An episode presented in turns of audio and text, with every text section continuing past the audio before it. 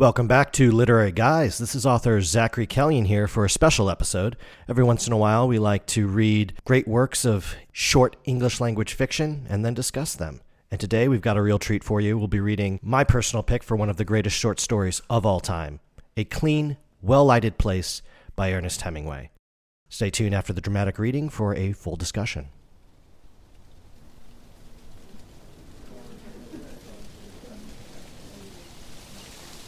It was very late, and everyone had left the cafe except an old man who sat in the shadow the leaves of the tree made against the electric light. In the daytime, the street was dusty, but at night the dew settled the dust, and the old man liked to sit late because he was deaf. Now at night it was quiet, and he felt the difference. The two waiters inside the cafe knew that the old man was a little drunk, and while he was a good client, they knew that if he became too drunk, he would leave without paying, so they kept a watch on him. Last week he tried to commit suicide, one waiter said. Why? He was in despair. What about? Nothing. How do you know it was nothing? He has plenty of money. They sat together at a table that was close against the wall near the door of the cafe and looked at the terrace where the tables were all empty except the old man who sat in the shadow of the leaves of the tree that moved slightly in the wind. A girl and a soldier went by in the street. The streetlight shone on the brass number on his collar. The girl wore no head covering and hurried beside him. The guard will pick him up, one waiter said. What does it matter if he gets what he's after? He'd better get off the street now. The guard will get him. They went by five minutes ago. The old man, sitting in the shadow, rapped on his saucer with his glass. The younger waiter went over to him. What do you want? The old man looked at him. Another brandy, he said. You'll be drunk, the waiter said. The old man looked at him. The waiter went away. He'll stay all night, he said to his colleague. I'm sleepy now. I never get to bed before three o'clock. He should have killed himself last week. The waiter took the bottle of brandy and another saucer from the counter inside the cafe and marched out to the old man's table. He put down the saucer and poured the glass full of brandy. You should have killed yourself last week, he said to the deaf man. The old man motioned with his finger. A little more, he said. The waiter poured it into the glass so that the brandy slopped over and ran down the stem into the top saucer of the pile. Thank you, the old man said. The waiter took the bottle back inside the cafe. He sat down at the table with his colleague again. He's drunk now, he said. He's drunk every night. Why did he want to kill himself for? How should I know? How did he do it? He hung himself with a rope. Who cut him down? His niece. Why did they do it? Fear for his soul? How much money he got? He's got plenty. He must be 80 years old. Anyway, I should say he was 80. I wish he would go home. I never get to bed before 3 o'clock. What kind of hour is that to go to bed? He stays up because he likes it. He's lonely. I'm not lonely. I have a wife waiting in bed for me. He had a wife once, too. A wife would be no good to him now. You can't tell. He might be better with a wife. His niece looks after him. You said she cut him down. I know. I wouldn't want to be that old. An old man is a nasty thing. Not always. This old man is clean. He drinks without spilling, even now, drunk. Look at him. I don't want to look at him. I wish he would go home. He has no regard for those who must work.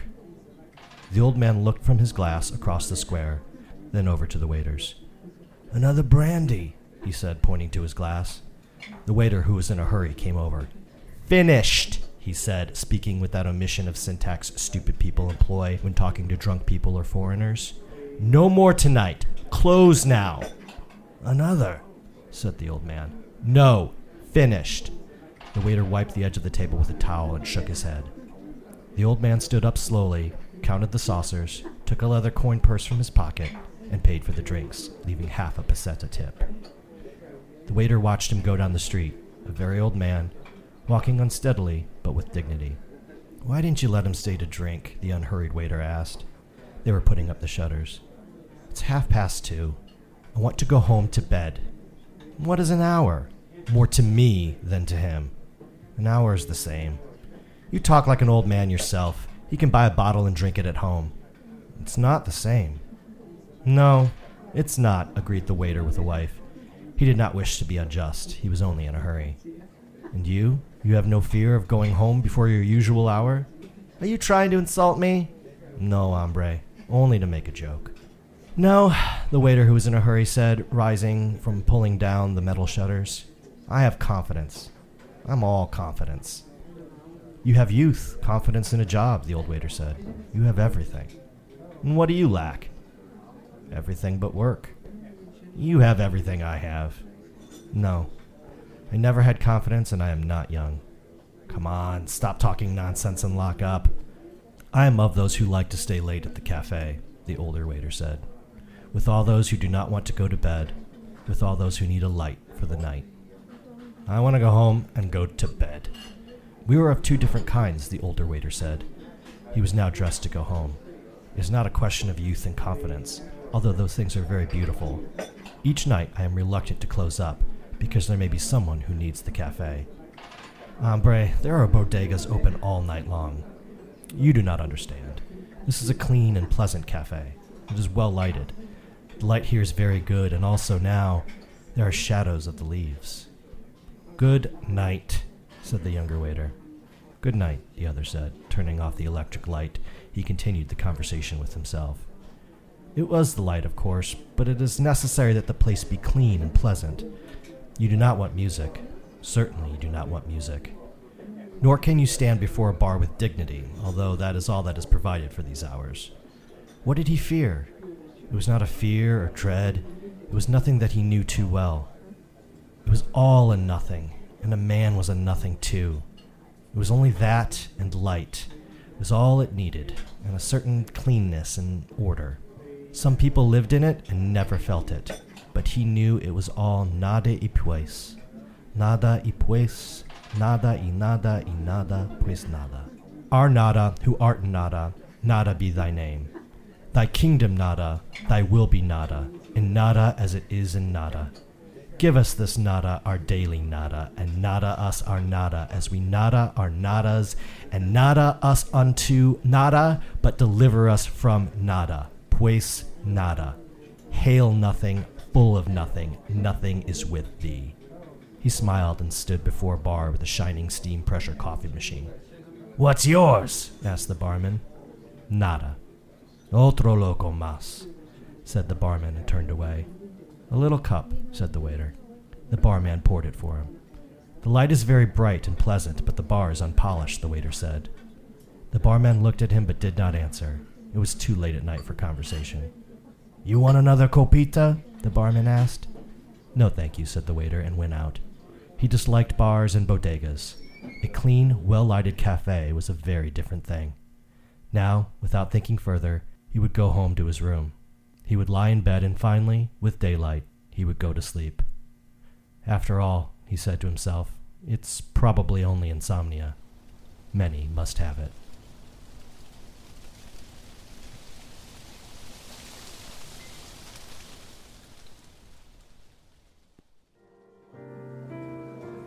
Thank you for listening. I'm joined here with my co host, as always, Dr. Gordon McCallan. Gordy, what did you think of A Clean, Well Lighted Place by Ernest Hemingway? I think it was wonderful. I'd actually never read or listened to it before, so listening to you here is actually my first time experience. Oh, wow. Okay. The depth of emotion, yeah. for in many ways, not a whole lot happening here, is intense. I really enjoyed that about the story. I also thought that it broke with some of the tropes that I think of as Hemingway. Like, mm-hmm. we've got this whole idea of farewell to arms, for instance. Yeah. Where this whole motif of it being rainy and cloudy and the storms rolling in, and it's used perhaps too much mm. as a mechanism in order to talk about mental state in that particular book. But here we have the complete opposite we have someone who is seeking that cleanliness, someone who is seeking that purification, if you will, of that environment. And as someone who does enjoy going to a restaurant or a bar and just enjoying being there for no other reason than that, I can tell you that there is definitely something about some places that others do not have. Yeah. It is a distinctive character. And while this short story draws the connection between the restaurant and the bodegas, for instance, mm-hmm. that I can say that it's far more granular than even that. That there are certain places that bring a connection. Yeah. And that if the old man, for instance, wants to go there and drink and stay till all hours, it's because that's the place he wants to be. And I love that line in there about, yes, he, he could go home and drink, but it's just not the same. It's not the same, especially when you're trying to escape darkness. Darkness is the last place you want to kind of inhabit. And this is one of my all time favorite short stories. We read some early Ernest Hemingway with a dramatic reading of Indian Camp earlier this season. And of mm-hmm. course, we kicked off season one with one of Hemingway's last writings, The Old Man and the Sea. This is kind of right in the middle of his career. This was Ernest Hemingway writing at his top prowess. Another contemporary of his, James Joyce, said that this was the singularly best short story ever written in the English language because it is, to your point, very astutely, it is just a normal slice of life moment. There's nothing inherently dramatic that's happening, but there's so much depth and emotion that's going on between essentially these three men whose lives are kind of intertwined in this singular moment at 3 a.m. in a Spanish bodega. There's a shocking amount of character development, Yeah. given that we're exposed to almost no details about the characters. We have this old man who people ask about the suicide attempt, but we don't really know that much about him. Mm-hmm. It's just the circumstance of, I believe it's his niece, and him getting cut down. We don't know anything about him. We only have these sparse details about the two waiters. We don't really know too much about them, but I can say that I feel like emotionally, there's almost character development going on in that short space of time. Yeah, this is one of those where I would encourage you to re listen to the reading you just heard, to pick it up yourself, to read it. I've read it countless times. Uh, I've read it in the actual bodega that Ernest Hemingway is writing about. And then I've also read it in Ketchum, Idaho, where uh, Ernest Hemingway had his last meal before he killed himself. There's a lot going on here that I, I feel. I mean, maybe I'm putting too much importance on it. I don't know. I think our listeners and, and you can help me better gauge that. But for me, it's saying so much about male isolationism and how in our youth we kind of rage against these feelings of loneliness. We kind of fear the passage of time. You know, we're always in a hurry for things. And as we kind of mm-hmm. settle in, you know, maybe to where that older waiter is kind of at in his life, we start to see things a little differently. And then, of course, there's the end of life that the old deaf man is experiencing that is very tragic and sad. You know, here's a man who just recently tried to commit suicide and now he's back out on his drinking routine with no one to look after him, no friends, uh, just some waiters who are a little bitter that he's keeping their bar from closing early. And I just wonder how many men have suffered those lives, those those lives where they can't open themselves up to some of those that inner darkness and that maybe the only recompense they have is to be in a clean well lighted place I think for the old man that we know that there is an inner darkness, some reason that caused him to try and take his own life. I don't know if we necessarily get that as much from the other two characters, but if Hemingway is trying to make a statement here about stages of life that all men, for instance, experience, that do you think that there's hints in there that maybe there's a growing darkness in the other characters as well? yeah i think the the younger waiter in hemingway's you know telling of this is living a very unexamined life which certainly many men go their entire lives without kind of any soul searching and that's where the younger waiter's at i think the older waiter right there at the end i mean he's just lying in bed staring up at the ceiling waiting for daylight to come trying to convince himself it's insomnia and not clinical depression I think that older waiter relates very much to the old man. And I think he recognizes that he at least has some part to play in some kind of therapy for these lonely people by keeping his cafe open, by being a safe place, a place free from worry and clutter and all of the distractions that we suffer in our daily lives. He's trying in his own way to provide this safe space for people like him, people who are dealing with their own inner demons and don't want to be swept up in the chaos of a bar or a bodega in this sense. You know, they just want to be alone with their thoughts, says the shadow of the leaves play around them, and have that lightness try to drive away some of the darkness that they're experiencing. Well, obviously, things did not end well for Hemingway in his own life and Yeah. his own depression. Do you think that Hemingway is saying anything here about a cry for help, or is he just talking about just making it from day to day? You know, that's really interesting. How much insight does Hemingway have into his own mental state? Certainly, this was a good time in his life when he wrote this. Um, but he obviously has knowledge of the bad times and has either seen many friends or has probably had these experiences. I mean, eight years before this was written, Ernest Hemingway was so poor and hungry he was going to a park in France and twisting the heads off pigeons just to feed his family. So he's certainly known some darker times. I don't know about the cry for help, though. That's a really interesting thing. Is there, or was there any sense of men of this era that they could even ask for help? Or was that sense like the only help you have is just, man, drinking it away in a safe place? Maybe that's the best that you can ask for. That's kind of what I take away from this. I don't know if there is a, a hopeful message that comes out of this story, but I would be very curious to hear kind of what you thought as a fresh take on it. Well, I think, and this connects with a number of things we've talked about in Literary Guys recently, is this idea of Stoicism. Yeah. Particularly Stoicism of that generation, maybe the generation before, and how there was this expectation that you didn't talk about your feelings. But I, I, I think what we're seeing here is Hemingway at least saying there's a place that will condone you, where you can yeah. maybe not be accepted. He's not accepted by the young waiter, Mm-mm. but he is condoned by the older waiter. And maybe Hemingway's saying, at that time, that's the best you're going to get. I mean, that's just tragic. It's very tragic, but I think you're I think you're probably right. I think that's where Hemingway was at when he wrote this. It's probably where he was at the end of his life. I mean, he he had a lot of friends uh, uh, who are artists who are also tortured, who also ended their own lives a bit too early. And I feel like in his worldview, it was just yeah, there was that sense of condoning, of at least accepting that everyone's not going to be okay. I mean, the setting for this, just to kind of elucidate it for our first time listeners, this was in Civil War Spain. We get some hints of that uh, contextually throughout the, the text itself. It, what book was he writing about that? That was uh, The Sun Also Sun Also Rises, yeah.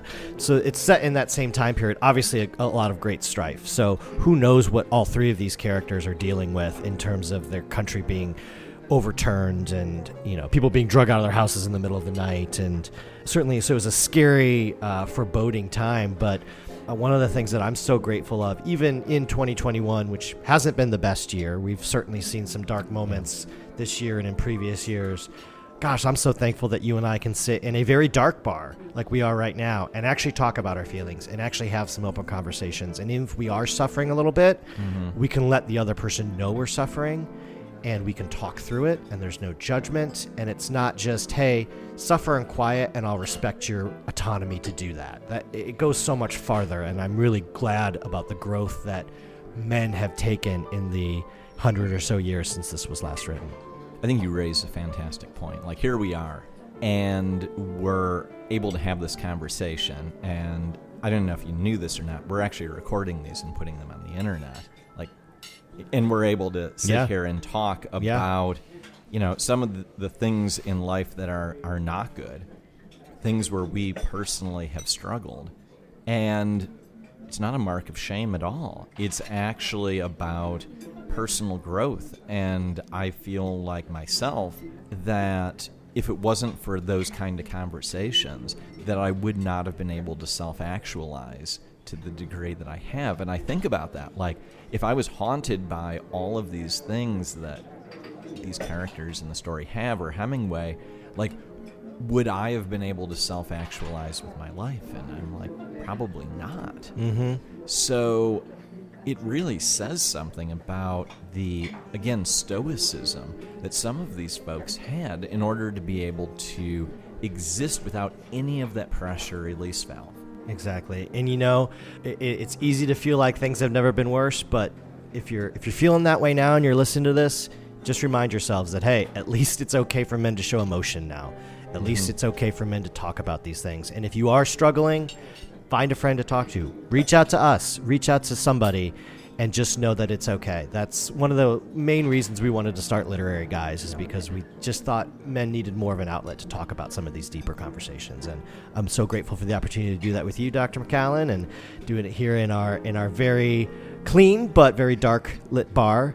Um, it's certainly uh, a pleasure to do that with you every week. Thank you very much. And uh, the same to you. So I know we're talking about these difficult subjects, and I also realize that conversations about suicide can be triggering to Yeah. our listeners, but also that we have listeners who may be dealing with issues in that area themselves. And so we do want to call out if that is something that you are struggling with, that a good resource is the National Suicide Prevention Lifeline. Yeah, you can reach out to that at 1 800 273 8255. And I know for, for the guys out there, I know we've all heard at one time or another that, hey, suck it up, walk it off. You know, your, your emotions aren't valid. You're, you're being too much of a crybaby over this. Don't, don't think that way. I guarantee you, if you're going through a tough time, call that number. You're to find a listening ear, and you're to learn that really we're all going through these things to varying degrees, and that whatever you're feeling right now is something that somebody else has at least felt once before in their life. And to me, there's a lot of comfort to take in that. And so I do hope that you'll have the courage and you'll be man enough to call one of these hotlines if you ever have. Um, those feelings or, or reach out to your friends. To me, that's what men do. They reach out when they need help. That's a courageous thing to do. And it's just highlighting in the story about how there's nowhere for these men to reach out to. Mm-hmm. And you cannot help but think that this character, the old man, like, this is not a place where he is going to be happy. I don't see him as a happy character who somehow got better because he got a few drinks in the bar. Mm-hmm. Like, he just made it one more day. Mm-hmm. Which in, in you know 1933, that was pretty much all you could ask for. Yeah.